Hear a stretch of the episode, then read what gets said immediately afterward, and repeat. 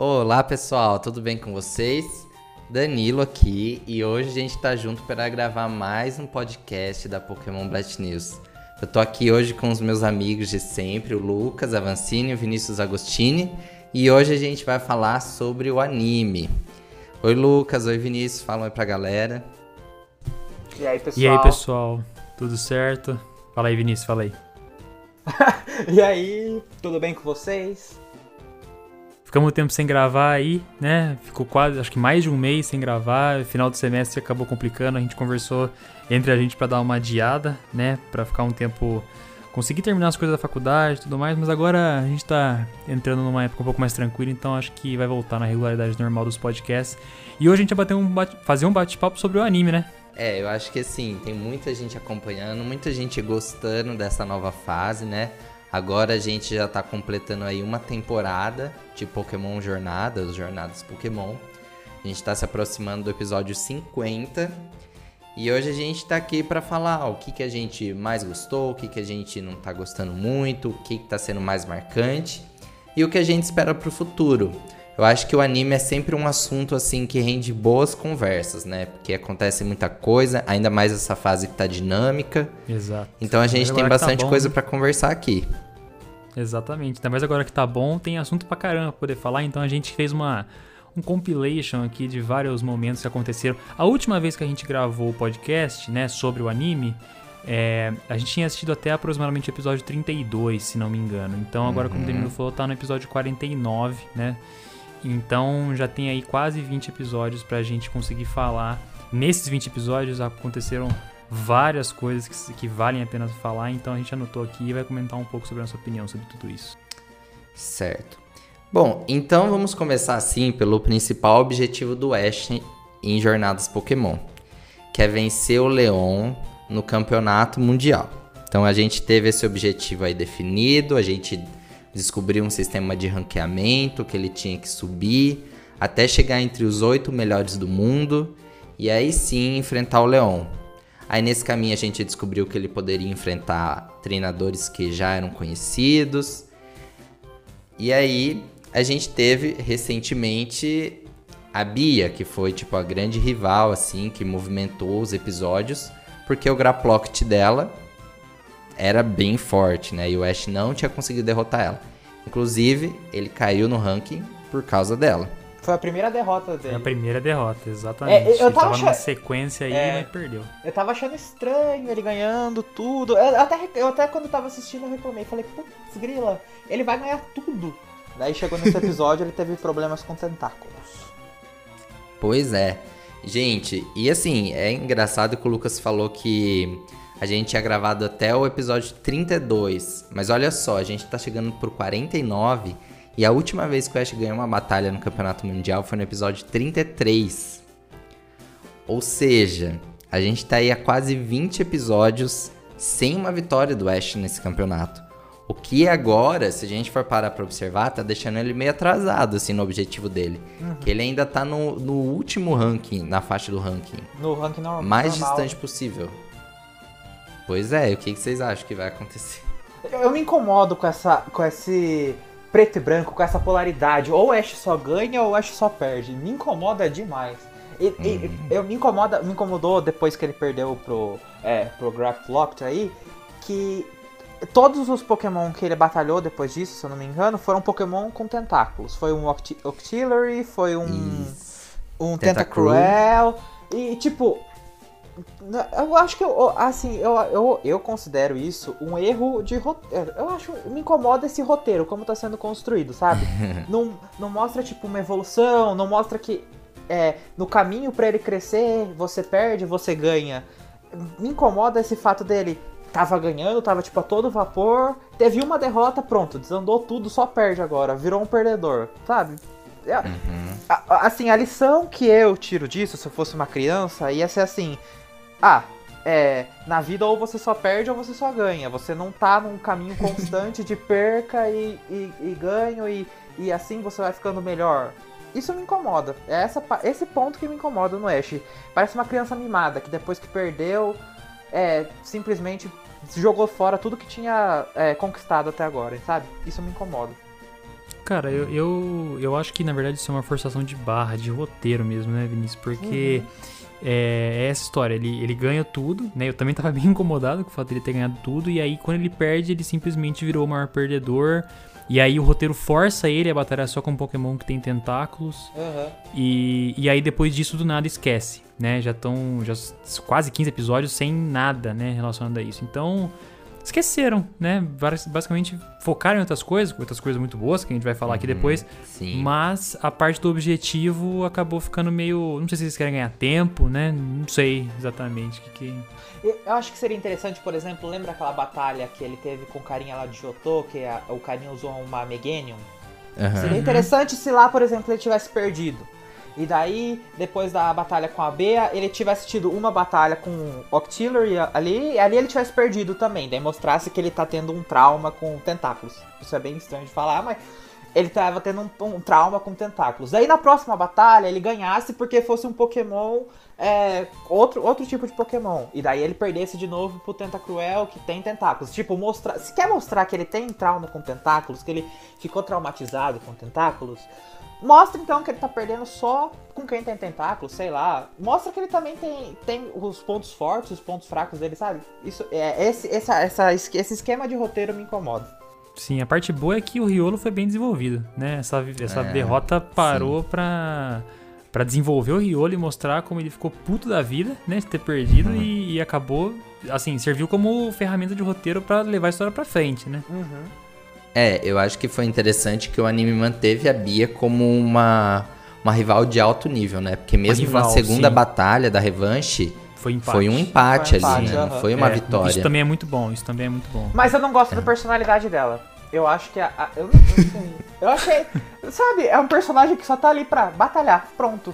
O único ponto relevante da personalidade dela foi ali no final do episódio da revanche, que ela deu um negocinho pro Pikachu ali e tal.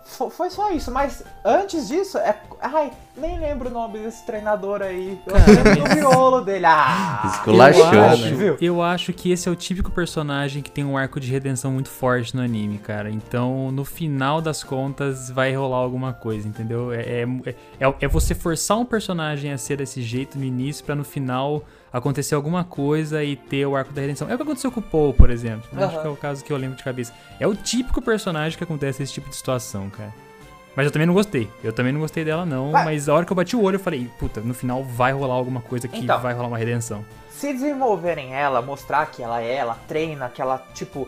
ela é líder de ginásio, só que daí ela, tipo, passa mais tempo treinando do que sendo líder de ginásio. Se desenvolverem ela, vai ser interessante. Agora, se manterem assim... Um personagem vazio. Com eu não sei, um único propósito. Não, assim, eu não acho que é tão bem nesse... Porque eu acho que a Bea que foi apresentada no anime não é tão diferente da Bea que a gente tem no jogo, ou a Bea que foi apresentada em Twilight Wings, que é aqueles episódios especiais. Porque tanto no jogo quanto no episódio especial lá, ela é séria. Ela é focada no treinamento. Ela treina com os Pokémon lutador dela. Ela rompe com aquele estereótipo de personagem feminina, de que é toda meiga, dócil. Então, assim, eu acho que isso é interessante nela também, que a gente precisa considerar. Uhum. É, não, pensando por nesse ângulo, é interessante, mas, tipo, o que me incomoda é ela servir só pra satisfazer.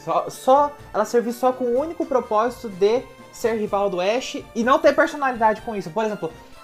Se ela lembrasse do Ash, se ela já percebe, se ela tivesse profundidade, mas o que eu vi não teve profundidade, sabe? Mas teremos aí Lucario contra Graploct, né? Teremos aí em algum momento, vai ser uma batalha boa. Vinícius, eu achei legal até que você falou isso, que ela não lembrou, porque nesse episódio no ginásio do Chuck, né, em Johto. E ele lembra do Ash. Ele lembrou do Ash. De 50 anos atrás ele lembra do Ash, ela de um mês atrás não lembra. Ah, pelo amor de Deus.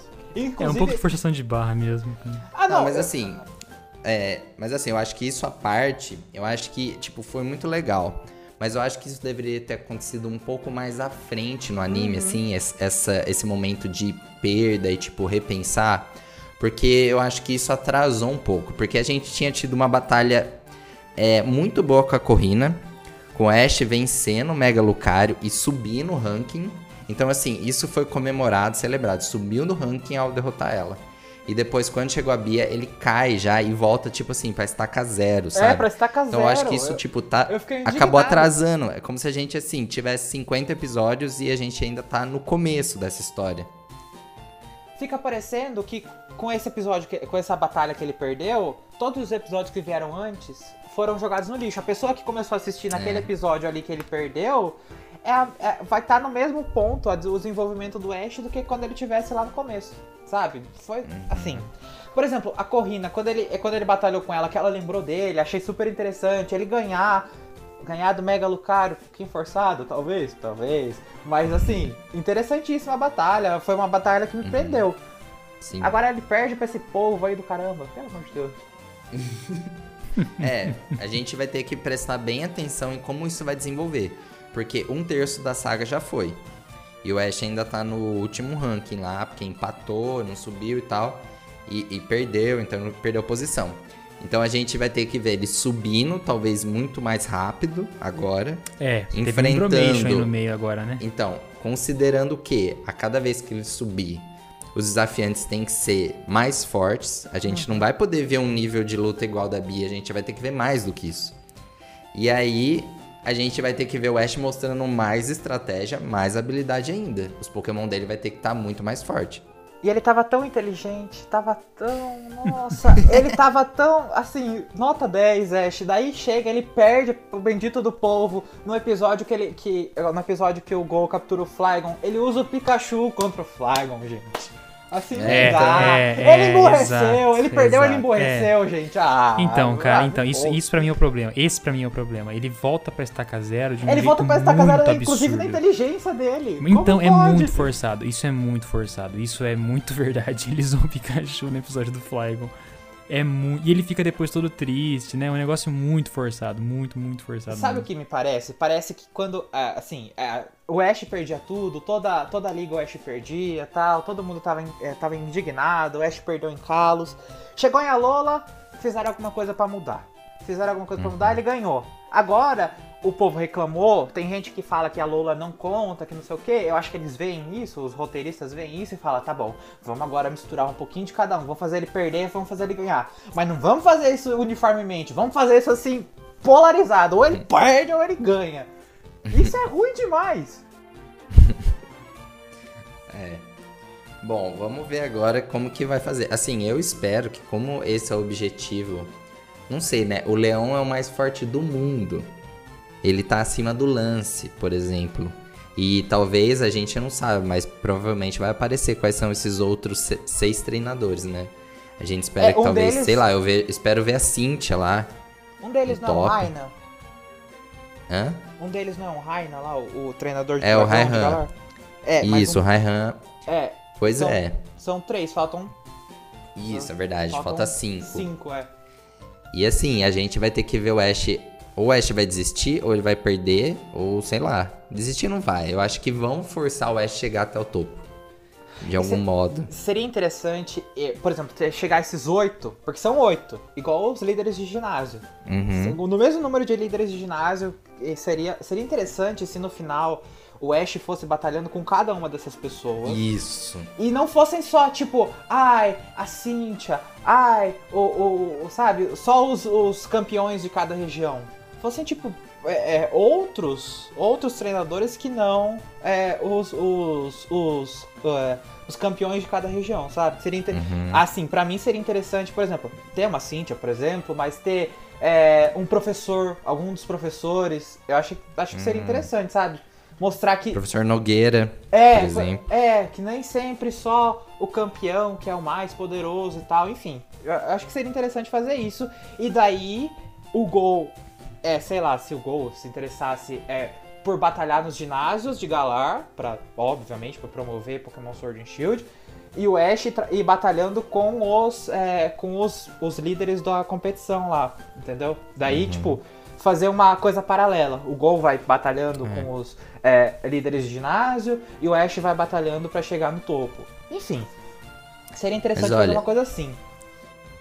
Mas olha, eu ainda prefiro ver os campeões e personagens conhecidos do que chegar lá no top 8 e ter alguém que a gente nunca viu na frente. Ah, sim. Imagina se um desses 8 fosse o Alan, por exemplo. Nossa. É esse meu ponto, sabe?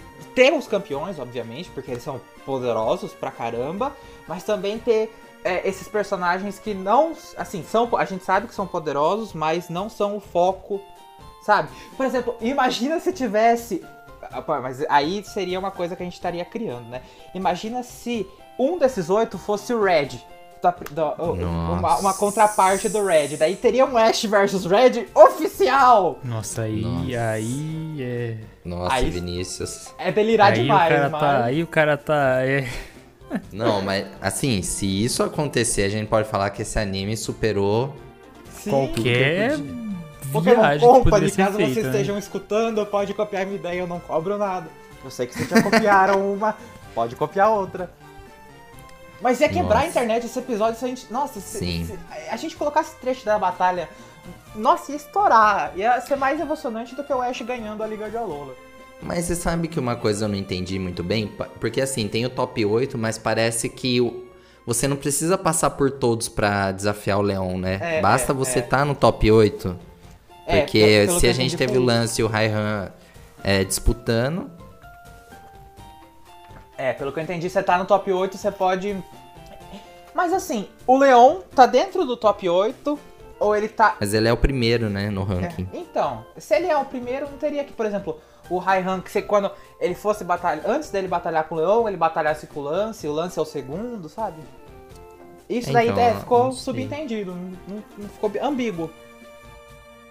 Ou vão fazer, tipo assim, fazer o Ash desafiar alguém que tá muito acima...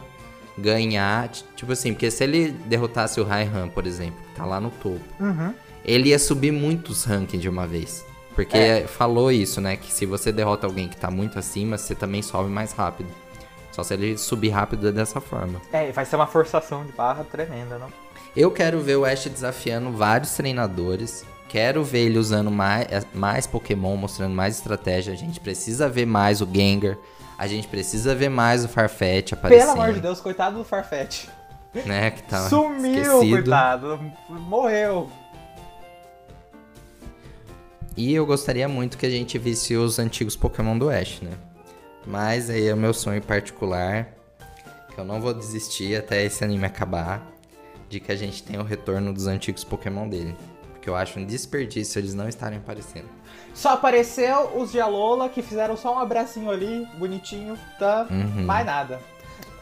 Eu não lembro, eu não tenho certeza, mas quando aquela treinadora de Sinnoh lá, aquela que tinha todos os Pokémon inseto de Sinnoh, ela mostrou o Heracross dela, eu não lembro, o Ash falou que ele tinha um Heracross?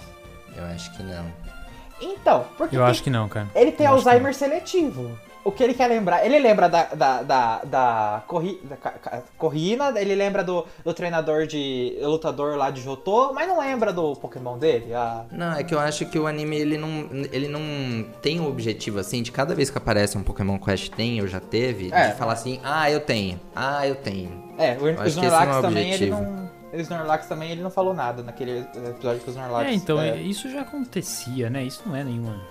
Não é agora que tá acontecendo. Agora tá bem melhor, porque antes o Ash era capaz de ver, alguém que ele batalhou e falou, quem é essa pessoa? Mas agora... Exato. Melhor. Assim, o Ash pode até não falar, olha, eu tenho esse Pokémon já. Mas assim, se ele pegasse a Pokédex e levantasse e falasse, que Pokémon é esse? Daí eu ia ficar muito bravo. Ainda bem que não aconteceu isso, né? Não aconteceu com o Mewtwo, por exemplo, né? Que depois a gente vai conversar. A gente vai chegar no Mewtwo, mas o... Bom, continuando, né, a gente também teve um desenvolvimento um pouco maior do Goh, né, que chegou a capturar o Flygon, como a gente falou a gente já falou desse episódio aqui, e também quase capturou os Zapdos. Quem achou aí que ele fosse capturar os Zapdos, hein? Eu achei. Eu fiquei nervoso. Eu achei também, cara. Eu fiquei torcendo pra não acontecer. Exatamente, esse é o ponto. Eu sou neutro em relação a isso. Mas porque eu acho que o Goh é muito novato pra isso, sabe? Sabe qual que é o problema? Eu acho que tá começando. Eu acho que aí sim ia ser uma forçação de barra. Isso. Dar uns ápidos pro Goh, deixar lá no laboratório com os outros Pokémon dele, sabe? Tipo, eu acho que os lendários... Nos jogos, a gente captura lendário pra deixar na box. É isso que acontece. Tipo, a gente tem acesso a um monte de lendário e fica lá guardado. Mas eu acho que no anime, os lendários têm um tratamento um pouco melhor, assim. Tratamento mais em destaque, como uma lenda, como uma coisa, assim, muito raro.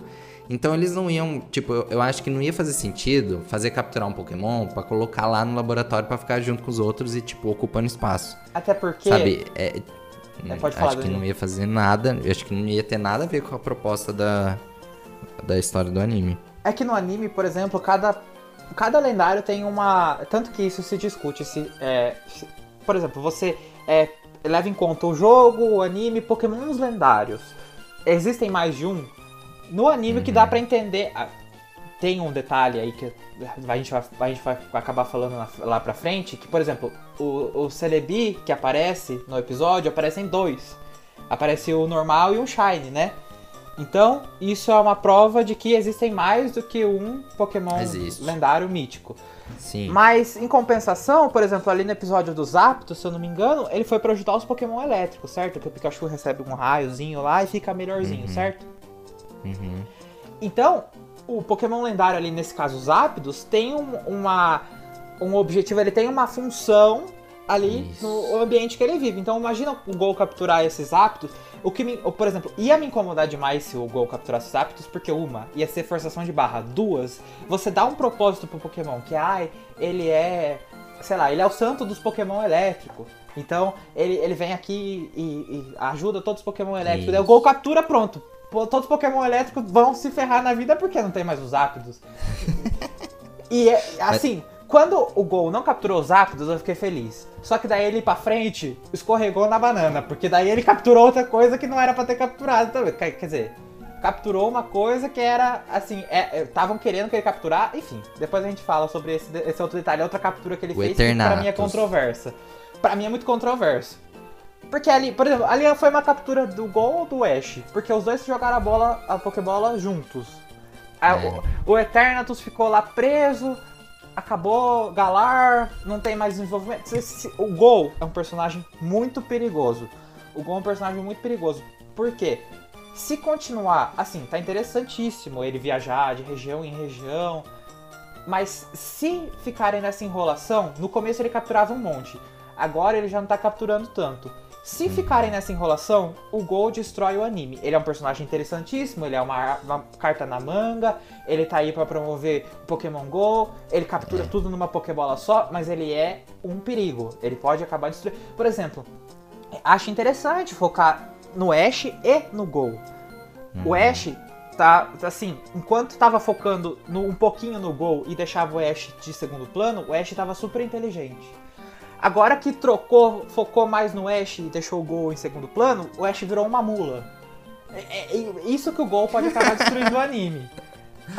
Assim, pelo amor de Deus, foca nos dois, sabe? Goh, tem um Pokémon lá em Johto. Eu quero capturar um Pokémon de Johto. Eu quero capturar um Murkrow.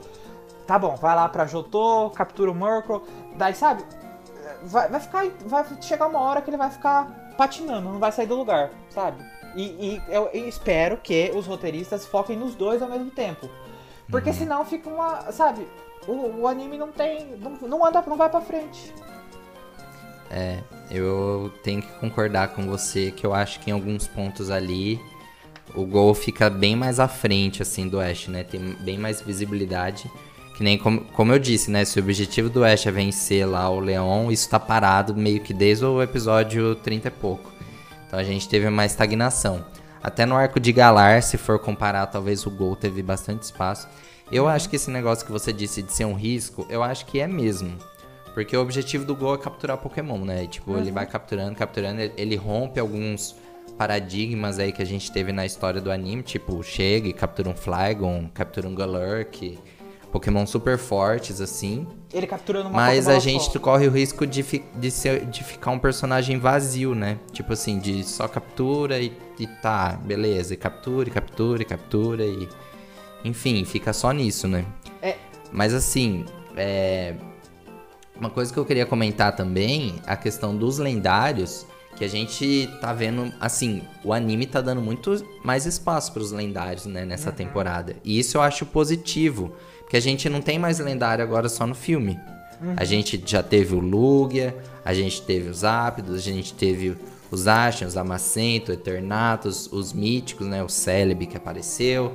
A gente teve o Mewtwo e tudo isso em uma temporada. É, comentaram sobre o Jirachi também, em algum momento, não lembro aonde, falaram sobre o Jirachi. Porque antes parecia que o anime, no universo do anime ali, no anime série, não existia Pokémon lendário e mítico. Tipo, ninguém sabia o que era. Daí no filme que, sabe, eu achei interessante essa união, essa junção. Porque agora, por exemplo, não estão mais fazendo... filme focado na região, né? Por exemplo, a gente não teve filme focado em Galar, a gente não teve filme focado em Alola. Eles foram forçados a fazer isso, né? Porque como agora os filmes têm passam em outro mundo, né? Outro universo, eles trouxeram os lendários pro anime. E eu gostei, cara. Eu achei que ficou legal. Eu também acho. Eu gostei. Eu acho não que assim, não quero que eles capturem lendários. Não quero. Eu quero que eles apareçam em histórias interessantes. Tipo, o Mewtwo teve a aparição dele, foi interessante. Né? O Zapdos teve a história dele em um episódio. Eu acho que isso é o mais legal, assim, né? O Ho-Oh apareceu, teve uma história emocionante isso, também. Verdade. O Ho-Oh, a gente teve o Mew também, que apareceu. Então, assim, a gente tem histórias envolvendo os Pokémon lendários, né? E... se vocês observarem, a segunda abertura japonesa, que é essa que tá passando agora, tem um trechinho nela que mostra eles olhando os Pokémon lendários de cada região. Uhum. Então eu acho que vai aparecer mais e eu acho muito legal o anime tá explorando isso. E uma coisa, assim, vocês acham que o Goh, uma hora, vai capturar o Mew? Porque o único jeito dele sair do anime é ele capturando esse bendito desse Mew ou ele desistindo. E ele nunca fala de desistir, ele sempre fala que o destino tá na mão deles. Na mão dele. Vocês acham que esse bendito, esse menino, vai capturar o Mew? Cara, assim, eu acho que esse personagem veio pra ficar, cara. Eu chuto que esse cara não vai sair, não. Esse é o problema. Vou ser bem sincero. Esse é o problema. Eu acho que vai ser isso, ele vai virar, vai ficar um Ash 2 ali eternamente. E é isso, né? Eu não acho que esse personagem não vai sair mais, não. Esse que eu falo que é o perigo do Goh. Porque senão ele vai virar... Porque imagina se toda vez que um personagem... Por exemplo, a gente já definiu que o Ash não é um mestre Pokémon a partir do momento que ele ganhou Alola. Que ele é campeão de Alola. Tá bom, então ele não é mestre Pokémon porque ele ganhou uma liga. Então isso a gente já sabe, já é um fato. Daí o Ash fica teoricamente sem propósito ou com um propósito muito vago. A gente coloca outro personagem principal pra ter outro objetivo. Esse objetivo também é vago, um objetivo que nunca vai ser alcançado. Aí o Goh nunca vai ficar nessa enrolação de capturar os Pokémon, nunca vai capturar todos, nunca vai encontrar o bendito do Mew. A gente vai e mete outro personagem, daqui a pouco vai ter uns 10 personagens, daqui a uns 10 anos vai ter uns 10 personagens pra suprir as necessidades do público. Mas eu acho que a perspectiva dele pode mudar também. O objetivo dele, embora seja capturar o Mew, em algum momento isso deve ser não alterado completamente, não perde a essência do personagem, mas dá pra adaptar isso, né? Talvez ele seja quem vai batalhar em ginásio, não sei. Eu acho que também... O que eu quis dizer com ele ficar eternamente aí é que eu acho que foi um personagem que pegou, entendeu? Sim, então... sim. É um personagem então acho que ele vai ficar, mesmo que seja outro objetivo, né? Mesmo não outro objetivo, mas... que passe a ter mais um objetivo, né? Não perder o objetivo do Mew, mas acrescentar algum outro, né? Olha, gente, a minha opinião, eu acho que capturar o Mew vai ser o novo Quero Ser um Mestre Pokémon, porque ele já falou que quer capturar todos os Pokémon pra chegar até o Mew. Não acho que ele vai capturar o Mew, eu acho que ele vai capturar muitos Pokémon e, tipo, vai manter esse discurso de que, quero chegar no Mew. Talvez ele fique, talvez ele não fique, mas assim, eu acho que vai ser complicado. Porque assim, eu também achava que ele ia ficar, mas assim, pra ele ficar na nona geração, a gente vai ter que continuar numa pegada de Jornadas Pokémon. Porque se o Ash for pra uma nova região e tipo, ficar fixo lá, batalhar em ginásio, sei lá o que vai ser o objetivo. Se o Goh ficar só lá, ele vai ficar meio que incomodado, porque ele não vai poder capturar diferentes Pokémon, certo? Vai ter só o Pokémon daquela região. Então ele vai ficar bem travado nesse sentido. Então acho que pra ele continuar nessa exploração, assim, do jeito que a gente tá vendo, teria que continuar numa pegada de Jornadas. Olha... senão não vai fazer muito sentido. Mas também, esse negócio de ficar meio sem objetivo... Não sei, o Brock ficou aí quantos anos e ele não tinha um objetivo tão definido assim, né? Exatamente, eu não vejo isso como um problema. Não, mas sabe qual a questão? Por exemplo, a questão de ritmo. O anime antigamente tinha um ritmo totalmente... Isso antes de Alola, por exemplo, em Kalos. Aham, sim. O ritmo era totalmente diferente, o Ash... Por exemplo, eu tô agora comparando com a primeira temporada do anime, lá em Kanto. O Ash ia de cidade em cidade, pra ele ir de uma cidade pra outra era muito devagar, ia passando, tipo, pra ir de uma cidade pra outra cidade vizinha era, tipo, 10 episódios, 15 episódios. Daí, esse Pokémon, captura. Ah, esse Pokémon, não captura, nunca mais vai ver ele na vida, finge que você nunca viu ele na vida. Ah, tal, enfim, era uma coisa, desenvolvia bem devagarzinho.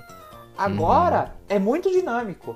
Eles vão, no mesmo episódio, eles estão em uma região, eles já vão pra outra, capturam um Pokémon daqui, capturam um Pokémon dali. Uma hora isso vai acabar.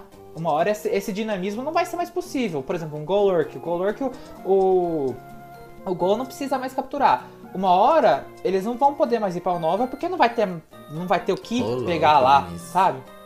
E daí... Nossa, então... mas tem muito Pokémon. Tem quase 900 também, Pokémon. Cara, tem aí capturar. Quase 1000 Pokémon. Até ele pegar 1000 Pokémon tem episódio pra rolar, hein? Tem quase 1000, mas tipo, em um episódio ele captura 6, 7, 8. Uma hora vai acabar. Uma hora isso... acho que não. Acho que não, porque eu acho que até agora ele capturou uns 70, se eu não me engano. De 800. A gente vai ter mais 2 anos de anime.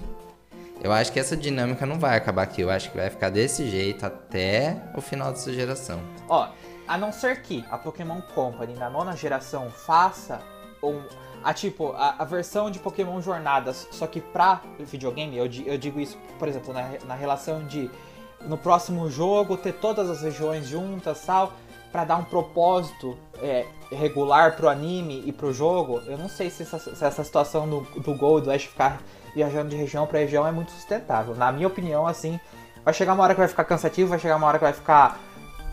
Ah, o Goh tá capturando, sabe? Esse é o meu problema com o Goh. Ele vai ficar sem... Eu acho que ele vai ficar sem sentido. Pra mim já ficou sem sentido. Pra mim ele já ficou entediante. Que menino chato. Pega, joga uma Pokébola, acabou, pronto. Ai, meu Deus do céu. Eu acho que ele vai se esgotar em alguma hora. Eu acho assim que o anime vai precisar ter alguma nova... Assim, vai apresentar uma nova proposta pra 2021, né? Porque a gente tinha um foco muito grande no Riolo e, de certa forma, no Scorbunny e no Raboot. Agora os dois evoluíram. Então, assim, agora a gente já tem Lucario e Cinderace aí. Não dá mais pra ficar só neles, né? Então, acho que agora a gente vai ter... Eu acho que vai ter mudança. E eu acho que a principal vai ser a chegada da Chloe, que a gente vai falar depois, no trio. Eu acho que agora, a partir de 2021, a gente vai ter um trio e não mais uma dupla. E aí a gente tem divisão de tempo de tela, de participação de episódio, de foco e tudo mais.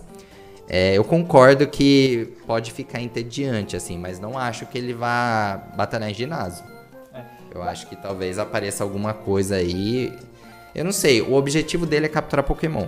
Concordo que só jogar Pokébola e capturar é meio chato, né? Porque a gente se acostumou no anime, nesses 25 anos, falando que você tem que enfraquecer o Pokémon, que você tem que batalhar com o Pokémon antes de capturar. E aí ele chega e taca a Pokébola. Mas ele só replica aquilo que o Pokémon GO estimula a gente a fazer. Então, não é muito diferente. Mas eu acho que o foco dele não vai mudar muito. Eu acho que ele vai continuar querendo capturar Pokémon.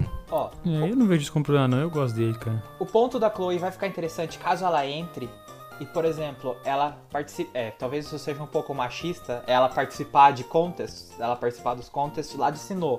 E daí já faz um gancho, caso tenha um remake de Sinnoh, já faz um gancho da Chloe tendo que ir pra Sinnoh, participar dos contests, e daí o Ash e o Goh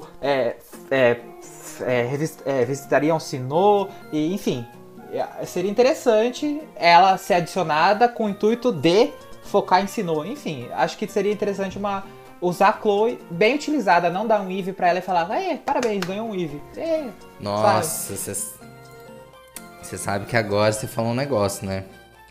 Que se tudo der certo, se Deus quiser, a gente vai ter remake de Sinnoh ano que vem. Não, se tudo der certo mesmo, porque eu tô ansioso pra isso, hein? A gente tem os concursos em Sinnoh, né? Então, talvez aí tenha uma brecha pra explorar isso no anime. É, isso acontece, pra trazer à tona, isso acontece mesmo, né? Pode relacionarem o jogo com o anime. Pode usar a Chloe pra isso. Ó, tá usando a Chloe. Usa a Chloe pra um gancho inteligente. Usa a Chloe pra um gancho inteligente. Sim. Sim.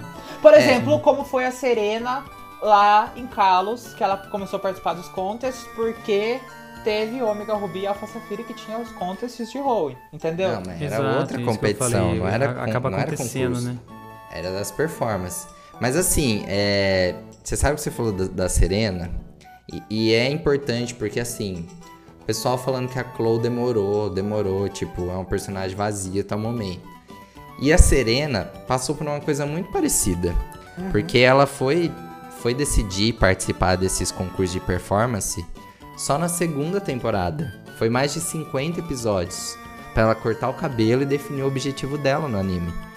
E depois ela, tipo, todo mundo gostava muito da Serena, mas o primeiro ano de XY, ninguém entendia o que a Serena tava fazendo ali. E a partir do segundo ano que a Serena se estabeleceu como uma personagem mais relevante e começou a ter mais espaço. E eu acho que a gente vai ver isso acontecendo com a Chloe também. Eu acho que a Chloe, assim, a Chloe focaram um pouco nela, mas o pouco que focaram nela, ela evoluiu bastante. Ela evoluiu, por exemplo, na minha opinião, mais do que a Lillie evoluiu na temporada inteira de Alola. Isso. Eu acho que ela tá assim, o pouco que estão focando nela, ela tá evoluindo bastante, mais do que quando focavam na Lillie, que ela não evoluía porcaria nenhuma.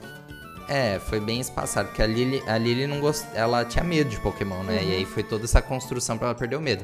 A Chloe já, tipo, eu não ligo pra Pokémon, não tem interesse, assim, em capturar, em treinar, nem nada. E também tá sendo construído isso, tipo, os Pokémon são interessantes, os Pokémon são legais, são incríveis. Eu acho que agora ela vai começar a jornada dela. O Yamper provavelmente vai acompanhar, a gente vai ter o Eevee, né? Provavelmente a gente vai ter o Eevee na sexta, se tudo der certo, mas o podcast vai ser no sábado. Então a gente já vai saber. Então vocês estão viajando no tempo. Eles já vão saber, a gente tá indo, e a gente não. Pois é. E eu acho que pela merchandising que tá aparecendo aí, eu acho que a pônita de Galar, que tá aparecendo em alguns materiais, vai ser dela. Eu acho. Então, eu acho que a Chloe vai ter uma história própria. E eu gosto disso que o Vinícius falou, de talvez ter um contato com o Sinnoh, porque ia fazer todo sentido. Porque assim, eu acho que a história do Sword Shield, ponto final, já acabou. Acabou. Porque o plot... Pois é, o plot serviu pra isso. Gente, olha, já faz um ano que a gente lançou o Pokémon Sword Shield. A história dos Ash e dos Zamazenta tá no anime, cumpriu o papel. 2021 vai ser outra história. A gente não precisa mais ficar preso em Galar, que isso, já foi contado. Se a gente tiver o remake de Sinnoh, ou se a gente tiver outro jogo principal, qualquer que seja, que vai apresentar outra história, eu acho que o anime vai focar nisso. Então eu acho que as coisas vão ser bem diferentes, sabe, o ano que vem. Eu acho que... Eu espero que a gente esteja conversando daqui uns 6 meses, falando sobre o remake de Sinnoh e falando que o anime tá envolvido nessa história. Mas pelo amor de Deus, por favor, cara, o dia que sair... O dia que for anunciado o remake de Sinnoh, a gente vai gravar podcast, cara. Pode ser sábado, segunda, quinta, sexta, não quero saber. De madrugada a gente vai gravar, cara. Eu não quero nem saber. Sim. Bom, então a gente que tá conversando, a gente já falou sobre o Ash, o que a gente acha, o que a gente espera, o que a gente gosta e o que não gosta. A gente falou do Goh também. A gente espera que o Goh fique um personagem mais interessante, né? E a Chloe, que é a grande promessa aí pra 2021, que a gente tá esperando que isso mude. E aí, a gente quer conversar também, né? Já que a gente falou dos episódios de Galar. O que a gente achou desse episódio, né? Foi um plot de 4 episódios. Basicamente contando a história dos Ash e dos Zamazenta, igual dos jogos, né? Com algumas adaptações. Ainda melhor que dos jogos, eu diria. É, né? Porque nos jogos elas são bem basiquinhas, né? No anime ainda teve algumas interações. No anime fica mais legal, né? Tipo, tem mais cenas, assim. É, eu não tive essa comparação, porque eu não joguei os jogos. Mas eu devo dizer que eu adorei, cara. Adorei esses episódios. Adorei. Mas a gente vai falar mais sobre isso agora, né? É, eu acho que a animação foi muito boa. Teve alguns momentos que ela derrapou, assim. Mas eu acho que o último episódio, especialmente, tava... uma animação muito bonita. A animação do Eternatus é muito bonita, assim, né? No último episódio. E também teve a evolução do Riolo e do Cinderace, né? Ah, o então, Lucario, assim, foi, né, o, cara? Você o lembra do outro podcast que eu falei, né? Que esse Rioli evolui, você lembra que eu falei isso, né? É, sim. A gente só não sabia muito bem como ele evoluiu. Exato. E foi muito bom. Mas aí quando a gente viu o plot, a gente falou, tá, vai ser aqui. E eu acho que a evolução dele foi muito boa. Eu acho que também foi até melhor do que do Raboot. Sim, é, sim, concordo. Eu achei que a evolução do Riolo foi colocada num momento muito bom. Por exemplo, o Rose no anime, ele é mal que nem o pica-pau. Assim, ele tem o objetivo dele, mas ele simplesmente falou pros Pokémon dele, esmaga o coitado do bichinho do Riolo. Isso, e daí ali, naquele momento ele evoluiu. É isso que eu achei melhor no anime do que no jogo, nos jogos. Porque nos jogos, assim, eu joguei Galar faz um tempo já, mas eu lembro pouco da história através dos jogos. Mas o anime, eu achei que foi muito bem explorada e foi, por exemplo, a evolução do Riolo foi colocada num momento muito bom. Agora, a do Raboot, que evoluiu pro Cinderace, eu achei que foi um pouquinho forçada. Podia evoluir outra hora. Cara, eu acho que assim, eles... O Riolo é, querendo ou não, eu sou muito fã e tudo mais, mas o Riolo é um Pokémon emblemático ali, né? Na situação que ele tava. Então, a evolução dele tinha que ser colocada num momento muito oportuno. E aí, foi realmente colocado no momento oportuno, eu acho. Pra mim, foi perfeito. Só que aí, eles quiseram evoluir o Raboot junto, né? Eu acho que foi mais ou menos isso. Tipo, puxa um nesse episódio, puta, vai ter que puxar o outro. E aí foi isso, né? Acabou colocando um no momento certo, mas falou, já que estamos fazendo isso aqui, vamos evoluir o outro também. E aí acabou que foi os dois no mesmo episódio. Eu acho que o Raboot realmente teve... Inclusive a trilha sonora, cara. Se vocês prestarem atenção nisso, eu sou chato com essas coisas, essa parte técnica. A trilha sonora no momento da evolução do Riolo é maravilhosa, que é uma musiquinha que toca várias vezes ao longo do anime. A do Raboot não. A do Raboot é uma musiquinha parada, mais levinha, um negocinho mais manso, assim. Então até nisso eles acabaram pecando, cara.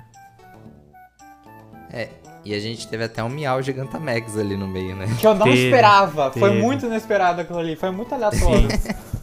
Sim. Foi aleatório, mas foi bom. É, sim. Eu achei assim que em 4 episódios eles desenvolveram a Sônia, por exemplo. A Sônia com o Goh, eles contaram a história que é do jogo, né? O Ash que foi um pouquinho diferente ali com o Leon. Mas assim, desenvolveram a Sônia. Teve espaço pra professora Magnólia. Teve um espacinho ali pra todo mundo, pra Oleana mostrar a obsessão dela em defender o Rose. Então assim, eu acho que eles foram até bem fiéis ao jogo, né? A gente não costuma ver no anime, assim, uma reprodução da história dos jogos. Sim. Acaba sendo bem independente. E aqui a gente teve uma aproximação bem grande. E culmina na captura do Eternatus, igual do jogo. Tipo, com os Ash e os Zamazenta. Eu acho assim, que os Ash e os Zamazenta, eles não tiveram muito... espaço, assim, se for ver. Porque eles chegaram ali, derrotaram o Eternatus e... Tá, eu achei que eles foram estilosos, cara. Eu achei que eles foram pontuais e estilosos. Acho que essa é a palavra que eu colocaria. Eles apareceram no momento que precisava, inclusive, assim, muito, né, 2 guerreiros, os 4 episódios ficam falando disso, né, os dois guerreiros, tal, e no final os 2 guerreiros é o Ash e o Goh, né, isso... eu não joguei o jogo, então não sei se, né, não sei como é que é lá. Mas... É um negócio, de novo, entre aspas aqui, forçado, porque tipo, ai meu Deus, olha que bonito, a história se repete, mas ok, né, óbvio que isso ia acontecer, porque são 2 protagonistas, eram 2 heróis, então os 2 heróis se tornaram os 2 protagonistas. Agora, os Ash e os Zamazenta, eu gostei, eu achei que eles apareceram, são estilosos, cara, a hora que eles se transformam, né, a hora que eles pegam a espada escura e se transformam assim, de novo, trilha sonora, a animação do Eternatus é muito boa. Ela é mais fluida do que o resto, eu não sei exatamente o que é a técnica de animação que eles usaram ali, mas se você prestar atenção, a forma como ele se mexe, tipo, eu não sei, a impressão que me passa é muito diferente, a impressão que me passa é como se o anime inteiro rodasse em 30 FPS e só ele rodasse em 60, assim. Tipo, essa é a impressão que fica, não sei se eu tô, não sei, mas é diferente, que é diferente não sei o que é, mas é diferente. Eu achei... E eu gostei. Eu me incomodei com a animação do Eternatus, assim, não vou falar que tá ruim. Mas eu me incomodei porque parece que ele tá... parece que ele é uma carta fora do baralho. Parece que ele tem... Como que eu vou explicar? Parece ele destoa, que ele não era pra estar ali. Ele destoa muito. Ele destoa. A animação dele muito. É uma animação diferente. É uma técnica de animação diferente que eu não entendo sobre isso. Mas nitidamente você percebe que tipo, a forma como ele tá se mexendo ali é muito diferente do resto. Tipo, de tudo. Pokémon, paisagem, as pessoas, tudo. É uma animação, como eu falei, parece que tá em 60 FPS. É, eu acho que o saldo foi positivo, eu acho que o plot cumpriu o objetivo dele de contar a história do jogo e bola pra frente. E mas a gente tem que considerar... Né? Hã? E teve as evoluções que funcionaram com propósito narrativo, né? Não tava ali à toa, foi oportuno, foi um momento oportuno. Mas se vocês observarem também, esse plot ele deixa umas pontas, né? Porque, por exemplo, o Mr. Rose ele foge, tipo, ele não é preso nem nada. Ele foge, o Eternatus é selado lá, mas também nada impede que aconteça alguma coisa ali que ele seja liberado novamente. Tipo, isso não fica tão... Eu não me senti assim como um plot totalmente fechado, porque o Rose não acontece nada com ele no final. Ele simplesmente foge. E tipo, ele é quem mantém a Liga de Galar. Ele é quem financia lá todos os treinadores. Então assim, eu acho que ele vai aparecer ainda no anime. Com certeza, né? Ele é um vilão descoberto, né? Foi um vilão descoberto e que com certeza vai voltar e vai ter mais história com ele, né? Vai ter mais episódio com ele, com certeza. Assim, eu acho que eles poderiam... A intenção desses episódios em Galar foi mostrar os jogos, o que não acontecia dessa forma antigamente no anime. O anime era uma coisa... O anime era feito para... promover o jogo. Agora, o anime é uma coisa, o jogo é outra coisa. E essas intersecções entre eles é o que torna o anime mais interessante e... O jogo não teve tanto disso, mas e caso aconteça, o jogo mais interessante. Essas conexões entre eles é o que me deixa feliz. Eu achei que foi interessante eles terem feito esse plot o plot de Galar inteiro nesses episódios e bola pra frente, igual você falou, Danilo. Só que eu acredito que eles tenham gasto uma carta, a não ser que eles tenham outra carta na manga, mas eles tenham gasto um plot muito cedo. Eu acho que, por exemplo, a Galar agora acabou, o Rose acabou, o Zacian, o Zamazenta acabou, assim, Galar esquece Galar, o plot de Galar agora, mas eu acho interessante eles tratarem no anime como se fosse o jogo, mas eu acho que eles poderiam ter espaçado mais, sabe, diluído mais na temporada, isso? Não sei. Eu não sei, acho porque meu medo é isso envelhecer, entendeu? Porque o ano que vem a gente não vai mais falar, tipo, lançou a DLC, a história de Galar acabou, tipo, pra franquia até, assim. O que a gente vai ter daqui pra frente é outro foco, outra história. Então, assim, eu acho que se ficasse muito pra frente, ia envelhecer mal, sabe? Tipo, a gente já tá falando de outras coisas aqui, então os Zacian, Zamazenta já passou. Porque, por exemplo, a gente poderia ter 2021... os plots das DLC. Ah, sim, também, pensando que eu acho que seria também até mais interessante. Tipo assim, claro que a DLC não tem uma história, assim, muito longa, né? Coisa de 2 episódios resolve. Mas, por exemplo, ter a aparição do Kubifu no anime, talvez. Imagina um plot do Calyrex contando a história igual a gente viu nos jogos. Seria interessante, porque no filme eu acho difícil isso acontecer agora. Então...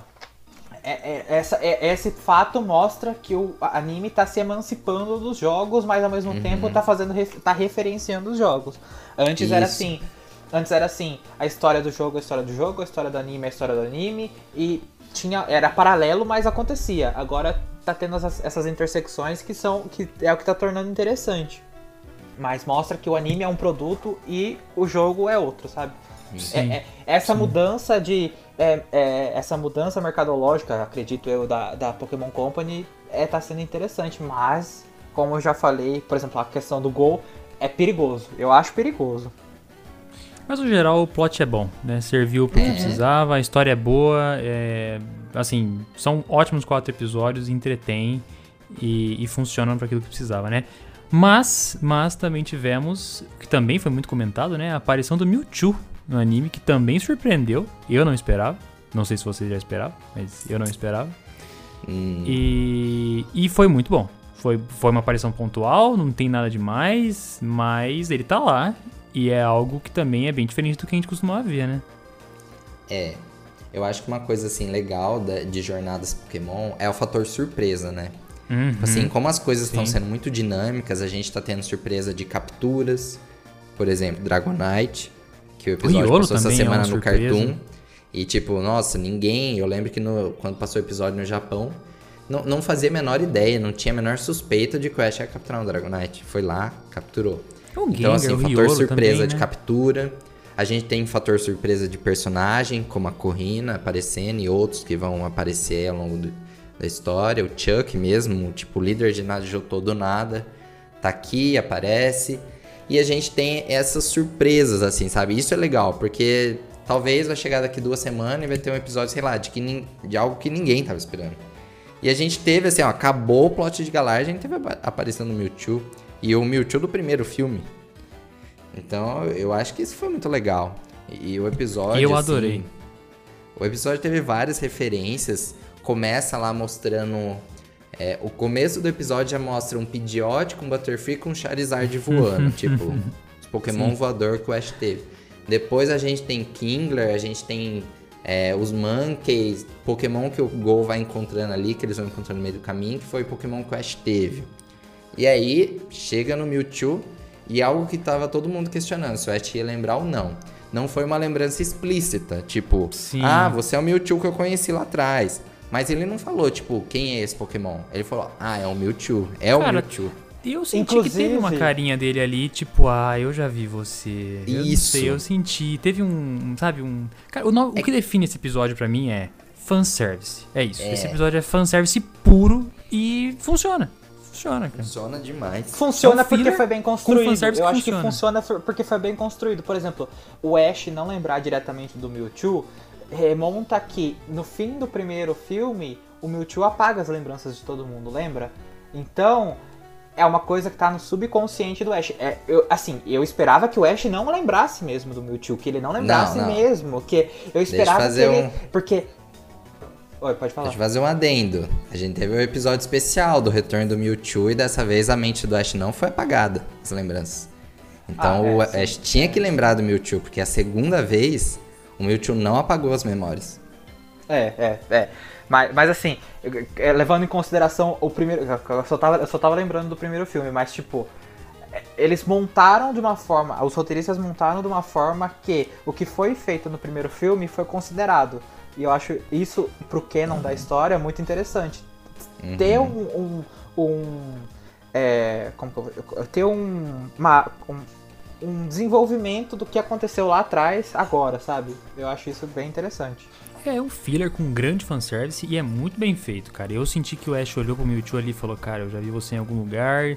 Então não foi, tipo, nem, meu Deus, é você, e não foi também quem é você, pra mim foi perfeito, pra ser bem sincero, pra mim foi perfeito. Ele apareceu, cumpre o papel ali, é um filler, né, a história, como eu falei, é um grande fanservice, tem várias referências, o Danilo falou vários Pokémon aí que o Ash pega ao longo da história. E funciona, cara, funciona e é um fator surpresa e é o tipo de episódio, na minha visão, que faz com que a gente não saiba nada. Tipo, do que vai acontecer daqui pra frente. Uhum. Porque é exatamente isso. Daqui 2 semanas pode ser que... Daqui 2 semanas não, né? Mas no começo do ano que vem pode ser que tenha um episódio totalmente aleatório que apareça, sei lá, qualquer Pokémon lendário aí que a gente não espera e... E uma hora que acabar os Pokémon lendários. Não é uma história linear, né? Oi? Uma hora que acabar os Pokémon lendários. Vinícius, quantos Pokémon lendários tem nessa franquia? Vinícius. Você tá com medo do Goh capturar todos com 1000 Pokémon. Quantos lendários tem na franquia? É muita coisa. Não muita capturar, coisa. Mas tipo, o Mewtwo também não dá pra ter mais usar. Acabou, ó. Acabou repete os Pokémon. Bota de novo, zero e começa do começo. Não, acho que saturação é uma coisa que não vai acontecer no anime nunca. Saturar personagem Pokémon. Sim, eu também acho. Mas, cara, eu gostei do episódio de Mewtwo no geral. Porém, acho que tem uma outra coisa que também aconteceu nessa leva do anime que a minha opinião é de que eu não gostei muito não, que foi o segundo episódio duplo, né? É a segunda vez que isso aconteceu nessa temporada e dessa vez foi mais ou menos, né? Eu não gostei não. Pra quem não entende, não acompanhou assim tudo muito bem de perto, a gente teve em Jornadas Pokémon, nessa primeira temporada, dois episódios que foram considerados episódios duplos, né? E isso nunca tinha acontecido no anime, foi a primeira vez. Ou seja, dentro de um episódio foi dividido em 2 histórias independentes de 10 minutos. Então, assim, histórias bem rápidas, né? Bem rápidas, assim. Uhum. E, assim, o foco... Foram os episódios 26 e 41, não sei se eu ouvi aquela hora.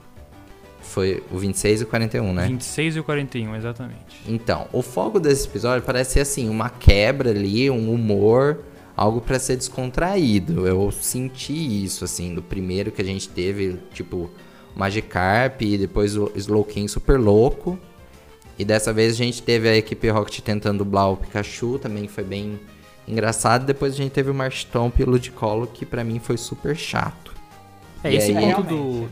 esse ponto do Marshtomp e do Ludicolo, a gente tava falando disso antes de começar a gravar, que eu achei um episódio burro, né? Eu achei um episódio muito tonto, assim. Cara, é como se eles ficassem burros do nada. Então teve o exemplo, por exemplo, deles tentando passar água com a folha. É, teve o negócio do Ludicolo não entendendo eles. Tipo, né? Por que ele não entendeu do nada? Né? Sempre entende, por que agora não... Então, achei um negócio muito pra preencher, assim. Muito pra preencher. A primeira parte da Equipe Rocket é boa, é engraçada, né? Você vê o Miau de máscara, né? É um negócio engraçado, mas a segunda parte eu não gostei muito. A minha opinião sobre esses episódios duplos é que eu não sou muito fã, não, cara. Eu gosto mais do episódio normal. O meu incômodo com os episódios duplos é a quebra da continuidade da história. Não que Pokémon tenha uma história, não que essa temporada tenha uma história contínua, mas tipo, você tá acompanhando o desenvolvimento. Chega numa semana que de repente aparece um episódio desse. Foi um episódio, uma semana totalmente perdida. Se você é uma pessoa que assiste assiduamente toda semana, nessa semana você ficou com certeza decepcionado. O que não acontece igual a gente falou nos 4 episódios lá de Galar, que um episódio conecta com o outro. Por exemplo, podia juntar aqueles 4 episódios e fazer um filme. Agora, esses episódios duplos foram completamente uma quebra. Eu achei que foi realmente pra encher, ocupar espaço. Por exemplo, o Marshtomp não teve uma captura. Não que eu espero que em cada episódio tenha uma captura, mas não teve uma captura, não teve um desenvolvimento. Foi, por exemplo, a pessoa que não assistia esse episódio do Marshtomp, não assistia esse episódio duplo, por exemplo, não perde nada. Não perdeu absolutamente nada. E assim, é engraçado. Não perde nada e também não ganha nada se assistir. Sim. E assim, esse é o episódio 41 e logo em seguida o 42 é o primeiro do plot, né, dos 4 episódios de Galar. Então eu não sei se eles realmente fizeram isso pra ganhar tempo, se... Eu não sei como que é gravado, como que é, né, como que é, sei lá, animado tudo isso. Mas... Assim, foi um episódio bem ok, pra não falar ruim, pra depois vir a sequência de 4 episódios que realmente teve uma sequência e teve uma linearidade maior. Olha, então não sei se... A minha crítica sobre esse episódio duplo do Marshtomp e da Equipe Rocket dublando o Pikachu só não é maior porque eu acredito que esses episódios foram feitos na correria, por conta do coronavírus. Porque lembra que eu não tava passando o anime... Sabe o que me parece? Eu não sei se não... Assim, eu tô especulando bem, assim, absurdamente. Mas me parece que pegaram restos de outros episódios. Por exemplo, da Equipe Rocket dublando Pikachu. São restos... São takes de outros episódios que eles reutilizam ali. Então parece que eles fizeram uma colcha de retalho com esse primeiro episódio da Equipe Rocket. E com o episódio dos Marshtomp e pensaram assim... Qual é a narrativa mais simples que a gente consegue desenvolver agora para ocupar espaço pra gente ter um episódio aqui pra cumprir tabela, galera? Vamos pra cumprir tabela. Eu também saio com essa impressão, cara. Eu também pegaram um animador lá e falaram, a historinha de nada, faz aí pra gente não ter nada, pra gente ter alguma coisa pra exibir essa semana. Fez, colocou. Assim, minha crítica é maior, eu também saio com essa impressão. Foi feito nas coxas, como diriam aqui no interior. A gente sabe que tem episódios com qualidades mais superiores, outros episódios bem mais fracos, né, em termos de animação. Eu não sei se isso foi feito às pressas, porque o anime tem normalmente um planejamento bem adiantado, assim.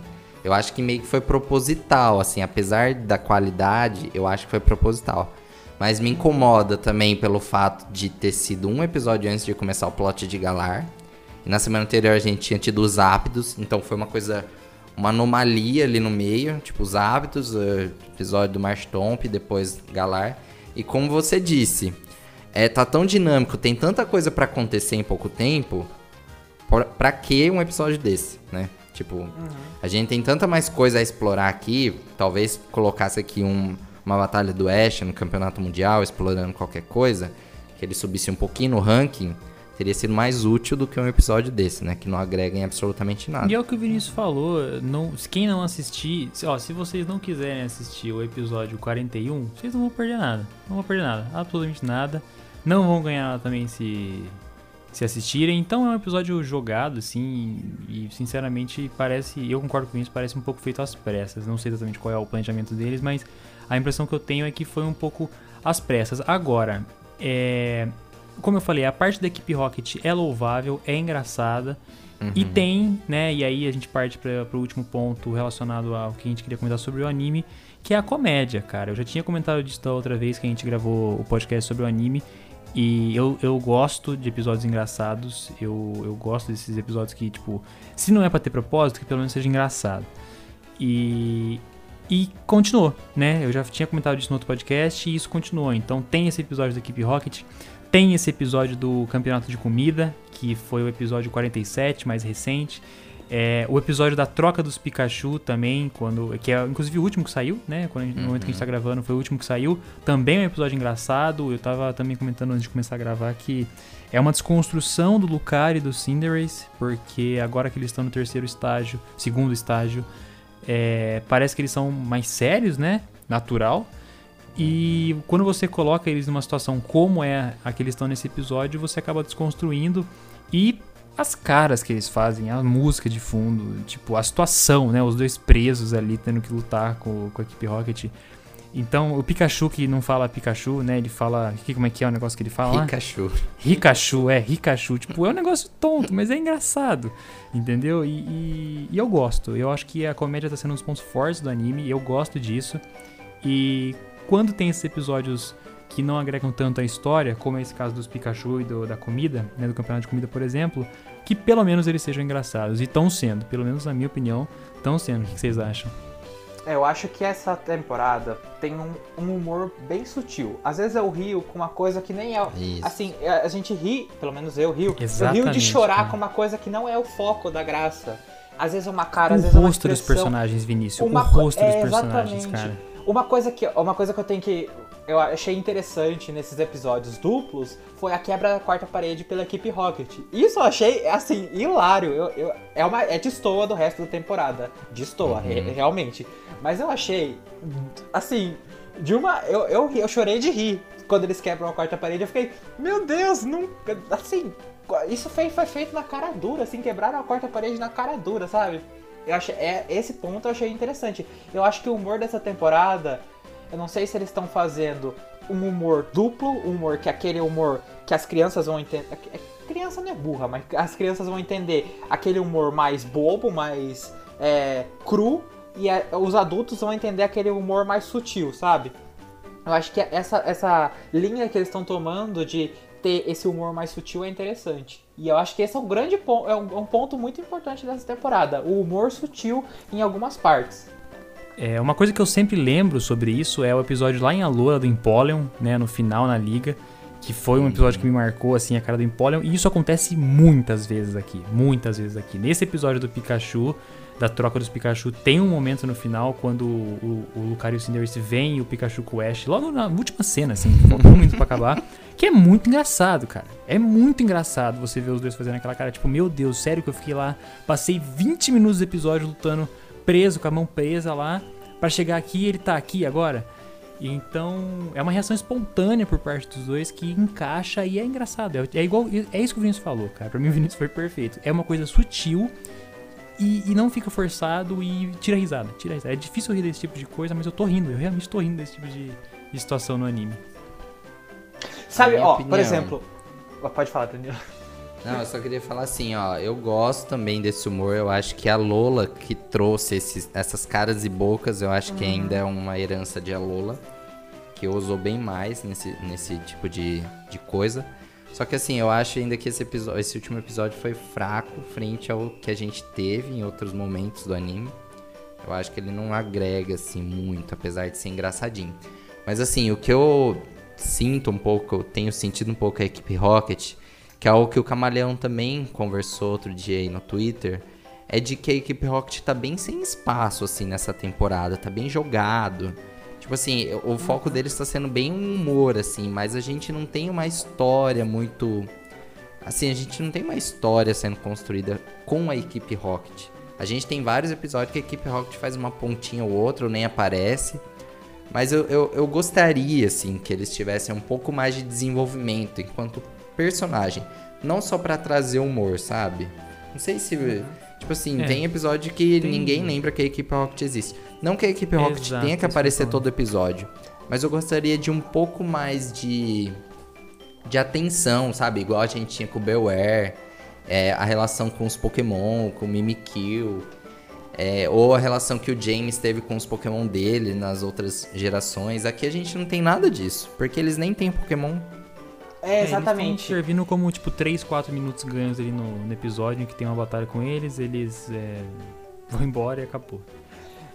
Isso que eu ia falar também.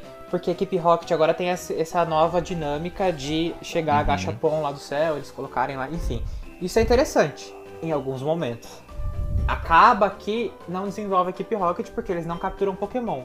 O único Pokémon que eles chegaram mais perto de capturar aquele lá em Galar, aquela tartaruguinha que eu esqueci o nome, acho que é. O Shilton, que a Jess capturou, né? Chegou a capturar? Eu acho que capturou. Chegou. Acho que chegou, o cabeçudinho lá, chegou. Então, mas tipo assim, capturou e aí? Eu achei que não tinha capturado. E ficou lá, né? Ficou lá. E aí, não apareceu mais? Exatamente. Então, tá vendo? Não desenvolve. Aquele isqueirinho lá. Esqueci. O Morpeko. O Morpeko apareceu. Assim, eu até achei estranho, muito porque foi um episódio também, que ele apareceu. Ele apareceu comendo a comida deles lá em Galar. No próximo episódio, ele já tá lá, lá em Kanto, no esconderijo da equipe Rocket. Não mostrou ele chegando, indo pra Kanto. Não mostrou sendo capturado. Não dá pra saber. Exatamente, ele foi capturado, ele não foi capturado, ficou... Eu ainda tava assistindo, olhei, falei, nossa, devo ter pulado algum episódio, porque esse bicho tava lá em Galar, agora aparece aqui, sabe? Não desenvolveu.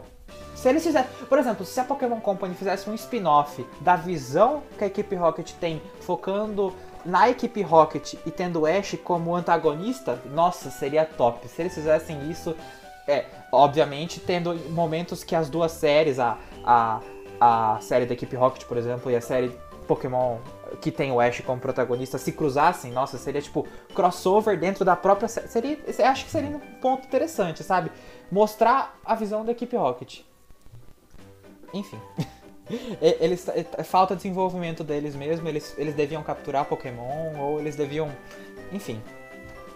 Eles estão servindo, como eu falei, pra 3, 4 minutos ali, ganham no episódio, depois eles decolam de novo e fica por isso mesmo, né?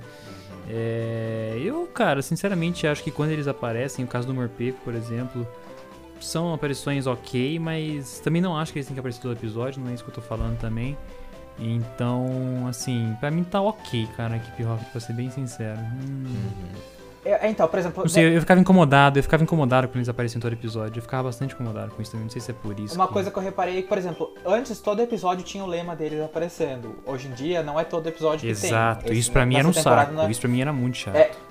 Pra mim era muito chato, porque era tipo, sei lá, 30 segundos, 40 segundos de episódio. Era 40 segundos que eu pulava. Não me entendam errado, eu gosto do lema deles, eu acho interessante. Eles não, também gosto, mas todo episódio são bons vilões. Mas cansa, sabe? Uma coisa que eles estão sendo um alívio cômico da temporada. Por exemplo, no momento que a Rotondex deles fala que não quer falar sobre o Pokémon. Gente, eu achei isso hilário. A Rotondex simplesmente fala... Não é Rotondex o nome, né? Enfim, a Pokédex deles simplesmente fala: ah, esse Pokémon aí é tal. Daí não fala mais nada. E aí? Daí a Rotondex fala: ah, não quero mais falar. Gente, isso... Eu acho que eu sou uma pessoa muito, sei lá, boba, mas eu chorei de rir quando isso aconteceu. Só que não estão explorando isso. Foi tipo em um episódio só que aconteceu isso. Podem explorar mais a equipe Rocket, sabe? Nesses pontos você pode explorar, pode desenvolver. Mas não usar só pra alívio cômico. Desenvolve mais, faz eles capturarem mais Pokémon, sabe? Enfim. E bom, eu tinha falado também que a última coisa seria esse aspecto de comédia, mas na verdade eu me enganei, tem mais um ponto aqui que a gente tinha anotado, que é sobre a aparição dos personagens. A gente não tá seguindo linearmente, né, a ordem que os episódios aconteceram, Então a gente também queria falar sobre os personagens de Alola, né? Teve um episódio em Alola em que todos os personagens de lá apareceram.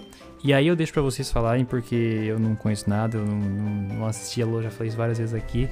Então não sei exatamente o que teve de referência, o que foi legal, o que não foi, isso aí eu não posso opinar.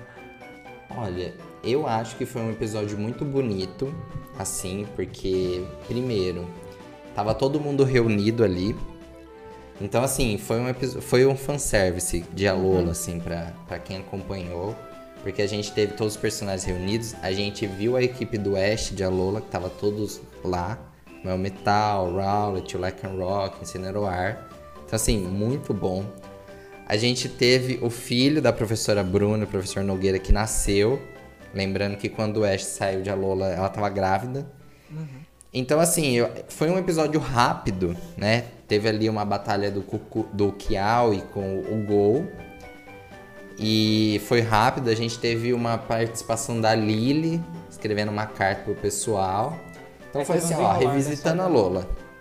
Tipo assim, como estão as coisas por aí? Eu achei bem legal, assim. Foi super rápido? Foi. Mas, assim, eu acho que foi legal eu acho que é o que essa temporada tá trazendo, assim, ó. A gente não tá perdendo o contato com a história do anime, com a história anterior. Tá aqui, sabe? A gente não tá precisando esperar. A gente não precisou esperar, sei lá, 2 anos pra Alola aparecer. A Alola apareceu no episódio 37. Então, eu acho esse contato super legal. A gente não teve mudança nos times dos amigos do Ash, mas eu acho que foi super legal. Eu achei interessante. Nesse caso dos times, eu queria que tivesse mudado alguma coisa. Eu queria que alguma coisa fosse adicionada pra dar essa sensação de que o Ash não tá lá, mas a vida deles continua. O que foi feito com a Lillie e com o Gladion, mas não foi feito com o resto dos personagens ali. Eu acharia interessante se algum Pokémon ali tivesse evoluído. Por exemplo, a Eevee A Eevee tivesse evoluído para um Vaporeon, por exemplo. Acho que seria mais interessante mostrar. O Ash não tá aqui, mas a vida aqui continua. Isso foi feito em outros aspectos, por exemplo, com o bebê nascendo, com a Lillie indo procurar o pai, mas não aconteceu com o resto. Ou seja, eu fiquei dividido nesse episódio. Achei bom e achei ruim. Achei ruim, por exemplo, o Kiaoe querendo batalhar contra o Goh. Ai, você é o novo rival do Ash. Ah, meu filho, vai caçar um sapo, pelo amor de Deus, querendo batalhar, você é o novo rival. Ah, mas é porque ele considerava o Ash um rival dele, então ele queria ver se o Goh tava à altura. Ó, isso daí, esse detalhe foi feito pra fazer o povo que shippava ele com o Ash, o povo que shippa o Goh com o Ash, poder ter material. Isso foi feito, olha, isso não devia ser autorizado. Porque agora o povo ficou mais enfesado ainda, agora shippando o Goh com ele. Tá vendo? Pokémon Company, você assim, criou um monstro. Pelo menos foi pra Alola. O que eu, por exemplo, não gosto é quando eles vão numa cidade aí que, tipo, já teve uma história do anime ali e eles simplesmente ignoram tudo que já aconteceu. Agora, pelo menos eles foram pra Alola e, tipo, olha, a Alola existe, mas imagina se fosse um episódio em Alola que não tivesse nenhuma referência, nada, a tudo que aconteceu ali. Uhum. Pelo menos foi com o pessoal que ele construiu a jornada em Alola. Eu acho que é melhor. E eu acho que os roteiristas podem utilizar dessa ferramenta em episódios futuros. Por exemplo, a Mei. A Mei, se eu não me engano, tá em Johto, não tá? Enfim, foi falado no fim da história dela que ela tava em Johto. Há uns 10 anos atrás ela tava. Em 10 anos. Enfim, digamos que ela ainda tá lá. Imagina que interessante seria se o Ash fosse pra Johto e encontrasse ela lá.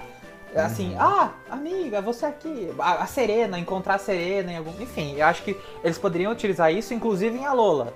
Por exemplo, o Ash vai visitar alguma ilha de Alola, encontra... Mas só que daí não todos, né? Encontra, senão é festa. Encontra um dos parceiros dele de Alola, sabe? Coisa assim, seria interessante. O que eu achei interessante do episódio de Alola é que a vida continuou mesmo sem o Ash lá. Isso. A vida continuou mesmo sem o protagonista tá vivendo aquilo ali. Eu achei isso super interessante. Mas tem algumas ressalvas, como por exemplo, o resto não ter mudado nada, só ter mudado alguns detalhes, enfim. Mas o ponto que eu gostei, cara, e aí acho que eu até consigo falar, é que apareceu os Pokémon antigos do Ash. Isso é um ponto válido, é um ponto positivo. Uhum. E vai muito do que você fala, né, Danilo? Vai muito do que você fala sempre, de querer ver os Pokémon antigos e ele lembrar deles e abraçar, falar, caramba, oi, de novo. Nossa. Que é raro de acontecer, difícil de acontecer. Toda vez ele... Gente, ele tá em Vermilion, do lado de Pallet. Se ele não visita os Pokémon dele no laboratório, nunca aparece. E isso me incomoda profundamente. Sim, sim, sim. Eu preferia 1000 vezes ver os Pokémon do Oeste do que os Pokémon que o Goh captura e não tem nenhuma relação com ele. E esses Pokémon aparecem todo episódio. Exatamente, seria interessante se o Ash pegasse alguns Pokémon. Por exemplo, o Goh trocou o Heracross com a menina lá. O Ash trouxesse o Heracross dele pra, sei lá, interagir com o do Goh. Ou, por exemplo, trouxesse todos os Pokémon do laboratório do professor Carvalho pro laboratório que eles estão vivendo. Enfim, eu acho que seria muito mais interessante. É igual você falou, Danilo, eles estão basicamente do lado. O Pikachu com o Mr. Mime foram andando em um episódio, foram andando de uma cidade pra outra. E por que o Ash não consegue? No começo dessa temporada, não teve o Ash vendo os Pokémon dele. Teve ele saindo de Alola, porque eu lembro que isso era recorrente nas outras temporadas, né? Ah. Ele acabava uma região, ele voltava pra Kanto, via os Pokémon dele, e daí depois ia pra outra região. Não teve nessa temporada. A última vez que aconteceu foi em Unova. Então, poderia ter acontecido isso, agora que ele tá do lado, né? Sabe o que eu gostaria que acontecesse? Sim. Fator surpresa, igual o Goh. A gente nunca sabe o Pokémon que o Goh tá na Pokébola e usa no episódio. Tipo, sim, é surpresa, sim. Tipo, no episódio do Mewtwo, ele chama o Caterpie pra ajudar numa hora. Então, assim, seria super legal se um fator surpresa fosse assim, a gente nunca soubesse o Pokémon que a gente vai usar naquela hora, sabe? Eu acho que isso é muito legal. Porque, assim, ele capturou um Gengar e um Dragonite. Estão no último estágio. Não precisa, assim, não vai precisar de um desenvolvimento do Pokémon igual a gente tinha em outras gerações. Esse anime pulou isso. Tipo, eu não quero mostrar ele treinando um Dratini pra depois um Dragonair. Não, ó, vamos lá, Dragonite. Uhum. Gengar, mesma coisa. A gente agora já tem o Lucario.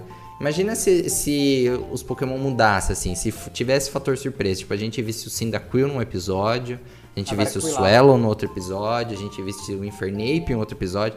Nossa, isso ia ser tão mais interessante, porque o Ash realmente constrói uma relação de amizade com os Pokémon dele. Enquanto eu não vejo isso no Goh. O Goh tem os Pokémon pra usar, porque ele precisa, ponto final.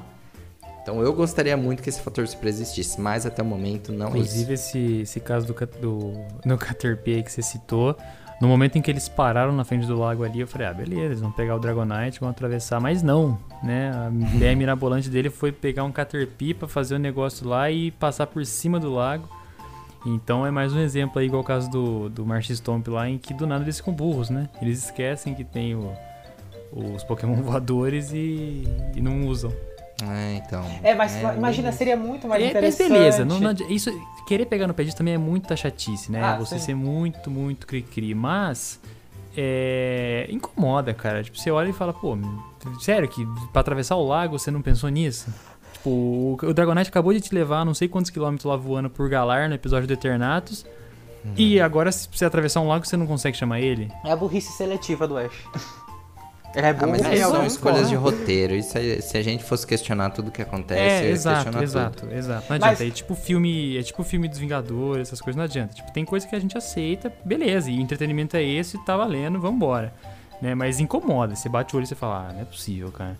Mas enfim, falando igual o Danilo falou, seria, nossa, extremamente interessante. Assim, acho que seria o ápice dos episódios, o Ash. Em determinado momento, precisa batalhar contra esse Pokémon psíquico.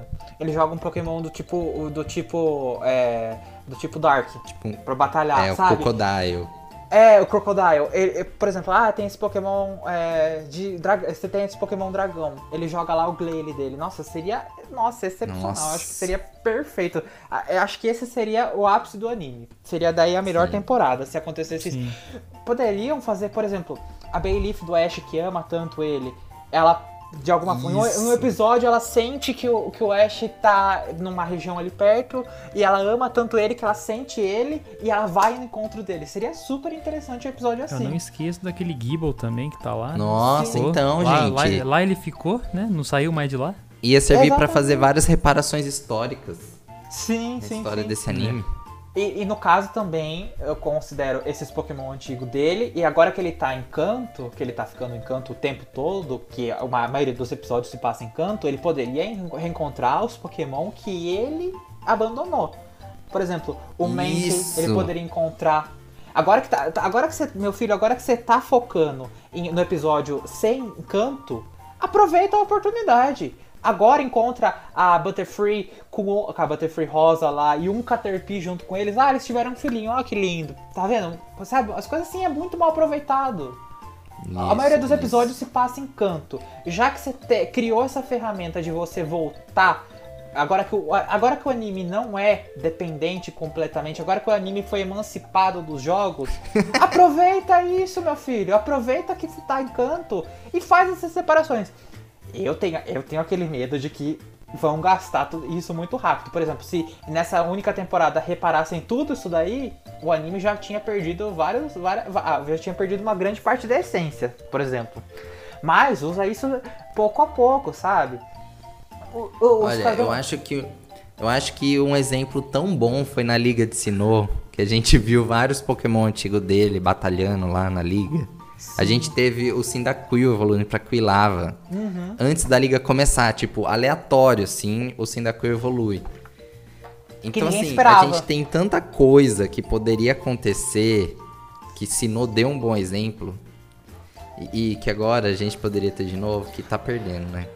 E é como você falou, tudo se passando em Kanto, e essas oportunidades sendo perdidas. A gente tá fanficando demais aqui, né? Mas, assim, eu falei isso agora, a gente também já tá viajando. Pokémon Company, pode copiar que a gente libera. Não precisa cobrar nada, a gente não cobra nada. Seria sensacional mesmo, cara.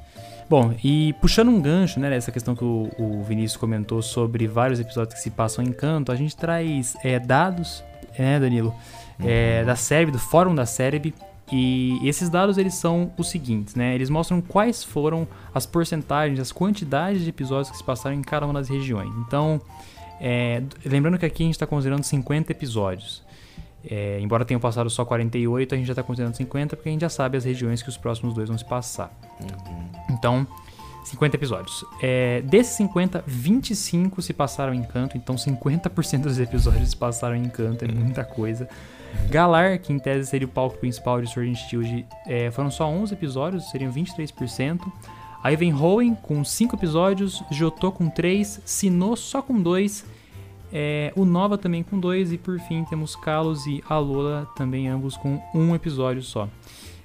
O que dá pra tirar disso, né? Primeiro, Kanto, né? Kanto dá pra tirar disso, porque são 50% dos episódios, cara. 50% dos episódios passam em Kanto. E Galar, que como eu falei seria o palco principal, foram 11 episódios, sendo que desses 11... 4 são do plot, né? Então, deu uma engordada nessa estatística. Então, cara, Kanto. É isso que dá pra tirar. Eles não aproveitam. Eu tô aqui pra protestar. Tanta oportunidade, não aproveitam. Sim, é bem isso. Eu acho que essa tabela, esses números mostram uma coisa que é problemática, assim. Por mais que a gente elogie várias coisas do anime, assim, várias coisas legais acontecendo, mas aí eu acho que tem um problema. Porque a proposta é jornadas Pokémon, é através das regiões.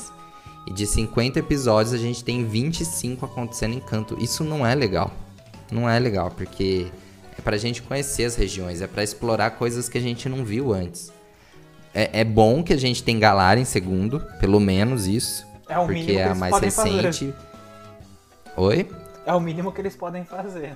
É o mínimo que eles podem fazer, mas como o Lucas disse também foi beneficiado por causa do plot.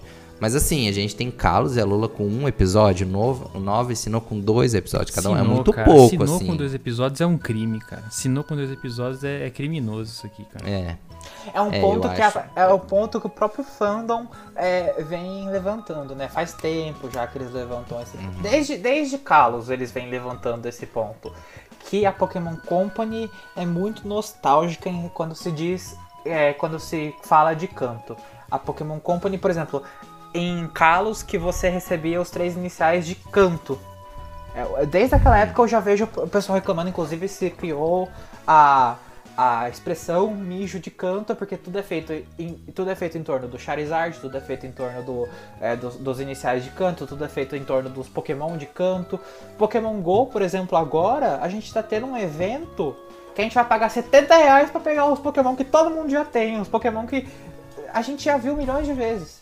Então a Pokémon Company tá tendo esse problema de apelar pra nostalgia. Toda vez apelar pra nostalgia. Não que eu digo que isso tá acontecendo no anime, porque no anime estão explorando até que bem Kanto, estão dando uma certa estrutura porque estão fazendo em Kanto.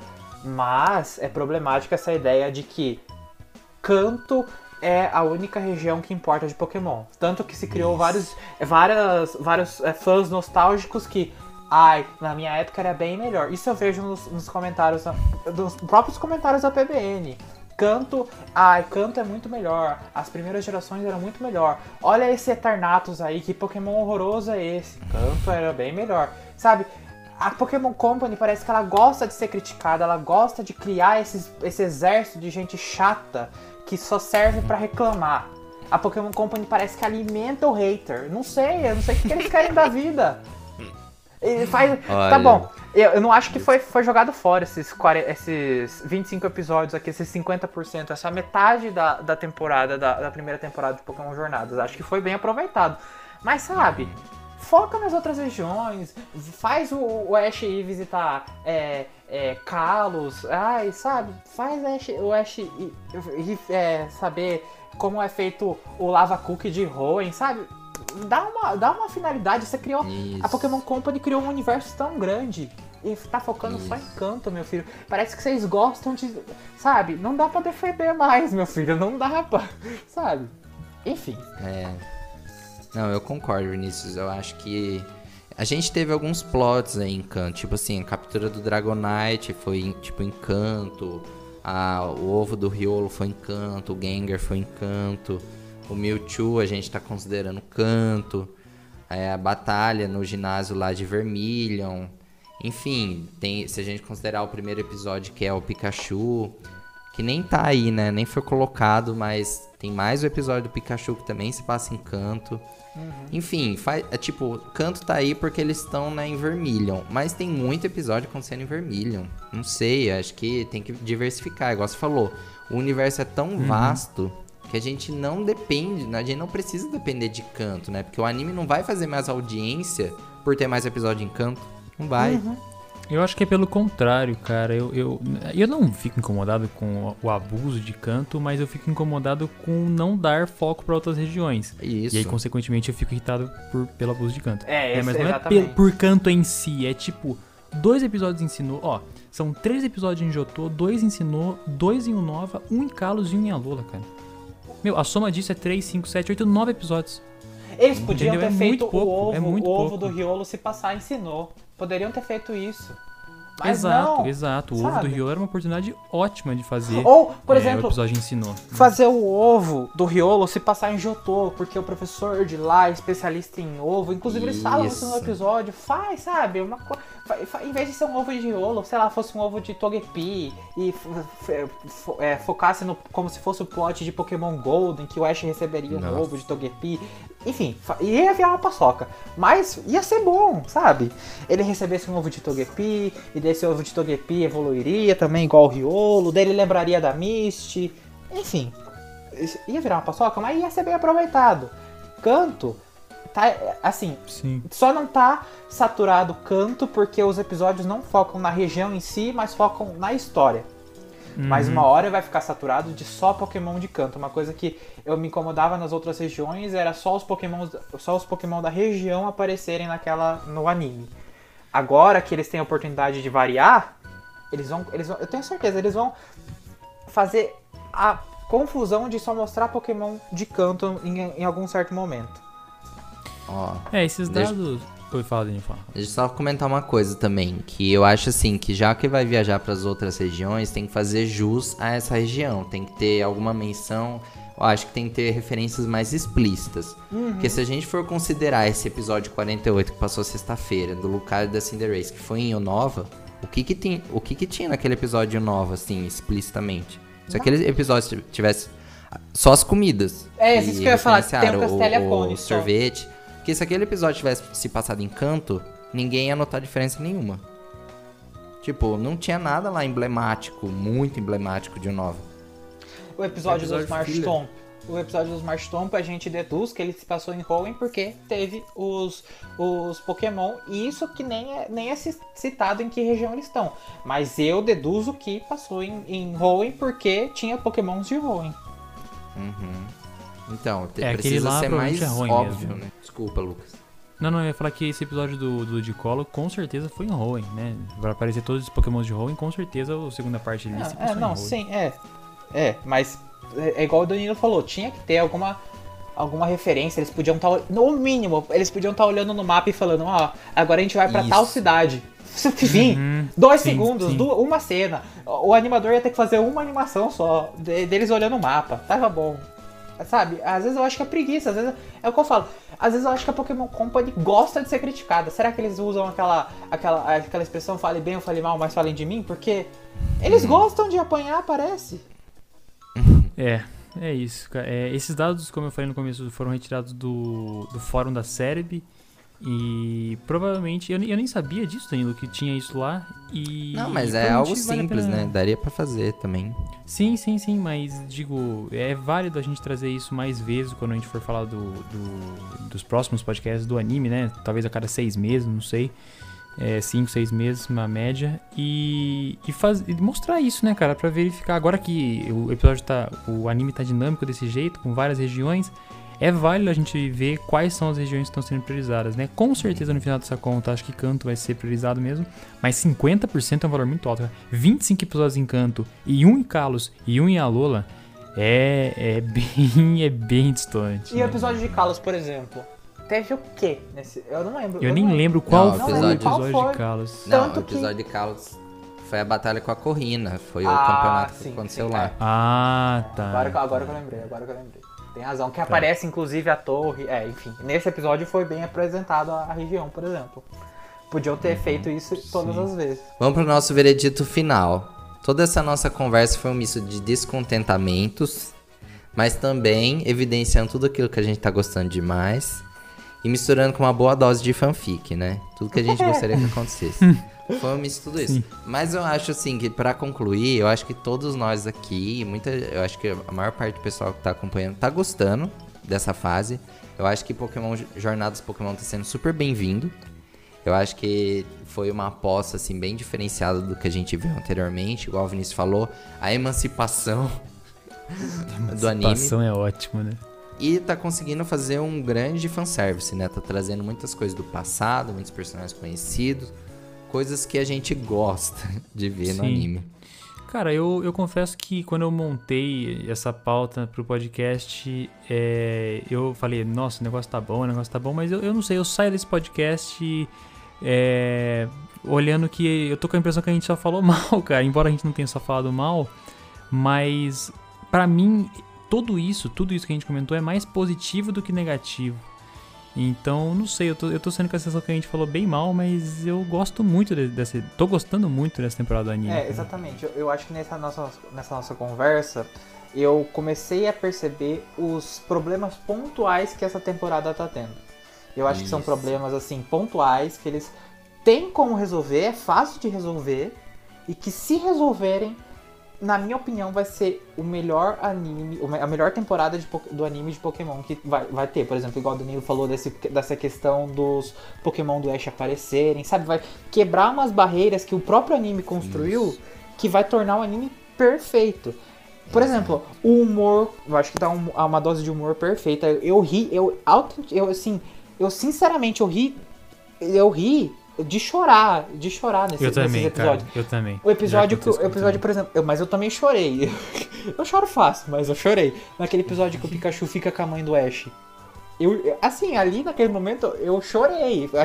Eu acho que no quesito construção, o anime tá bom, no quesito construção da história. Mas eles conseguiriam resolver esses problemas pontuais que a gente apontou aqui. E eu acho que o anime ficaria perfeito.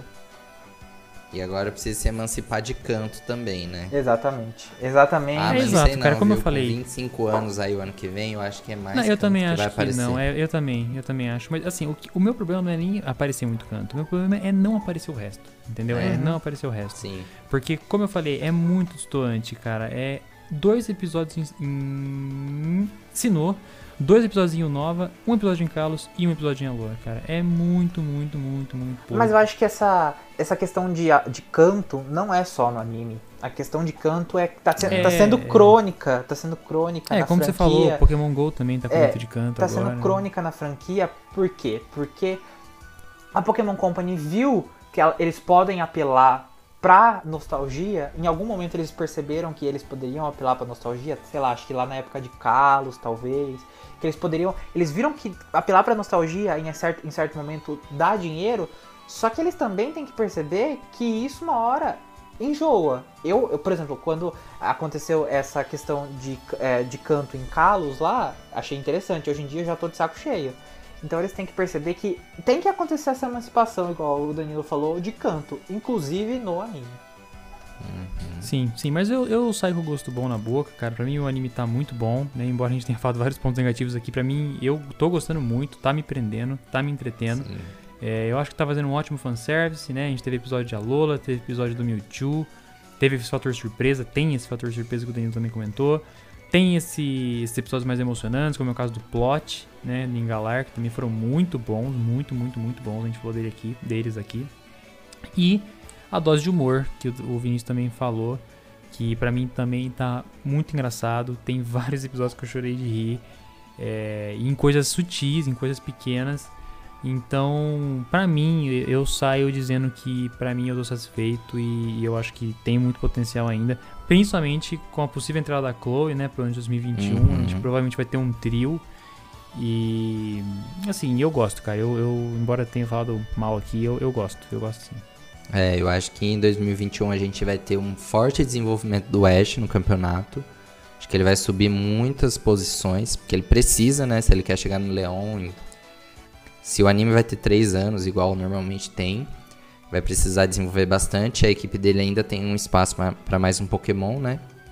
Tem gente que fala que é o Grook, ou talvez o Dracovish agora em janeiro. A gente não sabe, porque também é uma surpresa esse time. Mas enfim, o Goh a gente vai ver capturando muito mais Pokémon, com certeza. A Chloe tendo mais espaço, a gente espera que ela tenha uma história dela também, né?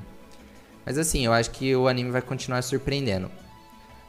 Tem os pontos positivos, pontos negativos, mas eu acho que ele vai continuar nos surpreendendo. Acho que isso com certeza. E eu sempre gosto muito do anime, eu sempre assisto e eu fico bem animado assim com todas essas coisas acontecendo. É que eu sonho demais, eu imagino coisas muito, muito além. Mas enfim, eu vou continuar sonhando com isso. Bom, gente, vamos encerrar nossa conversa então? Vamos encerrar que esse... Durou mais do que eu esperava, cara. Acho que é porque a gente também ficou muito tempo sem gravar, queria falar e acabou, né? Ah, não, é que a gente fanfica demais. Sempre rende boas conversas. A gente fanfica demais. Eu tenho as ideias, o Danilo também se empolga de criar as coisas. Chega uma hora que engata e aí não para mais, cara. Se a Pokémon Company contratasse a gente, esse anime tava, nota 10. Não, é verdade. Bom, gostaria de agradecer a todos que nos acompanharam até aqui, né? Ouviram toda a nossa conversa, sempre acompanham o nosso podcast. Se você ainda não conhece, o nosso podcast da Pokémon Blast News está nos principais agregadores de podcast, principalmente no Spotify, no Apple Podcast, no Google Podcast. E o Lucas sabe sempre de todos os nomes, que eu não lembro. Dessa vez você lembrou. É Anchor, Spotify, iTunes, YouTube, Deezer... Google Podcasts e, enfim, qualquer outro agregador aí, a gente com certeza tá, porque quando a gente foi começar a fazer o podcast, eu fui atrás de vários agregadores. Então, os principais, lógico, que o pessoal usa é Spotify e o YouTube, né, que eu solto lá em formato de vídeo. Então, quem quiser aí, estamos disponível. Muito obrigado por ter nos acompanhado, a gente espera que vocês tenham gostado e que acompanhe a gente nos próximos, né? Passando esse tempinho que a gente não gravou por conta do final do ano, acho que agora a gente vai conseguir ter uma... Sim, uma regularidade maior, sim. E a gente vai continuar conversando sobre tudo que está acontecendo. Principalmente no ano que vem, que a gente vai ter muitas novidades, né? Exatamente, cara. Ano que vem aí, promessas para próximos podcasts, aí não sei, né? Teremos provavelmente Pokémon Unite, teremos a continuação do anime, o remake de Sinnoh, várias coisas. Tem os 25 anos, provavelmente vão ter várias coisas promocionais. Então, tem assunto, cara. Assunto não vai faltar. A regularidade dos podcasts provavelmente vai ser maior nesse período agora que a gente tá mais tranquilo, né? Então, cara, o futuro está por vir aí. É isso aí. Quer deixar uma mensagem final, Vinícius, pro pessoal? Ah, não, acho que não. Tchau. Já falaram tudo. Muito obrigado mais uma vez, Lucas e Vinícius, por estarem aqui conversando. É sempre muito legal. Gente, então a gente vai ficando por aqui. Espero que vocês tenham gostado. Continue acompanhando a Pokémon Blast no nosso site, que tem novidades todos os dias. E nas redes sociais, no Facebook, no nosso grupo, no Twitter, no Instagram. A gente tá aí, sempre interagindo e criando conteúdo pra vocês. Então é isso e até o próximo episódio. Tchau!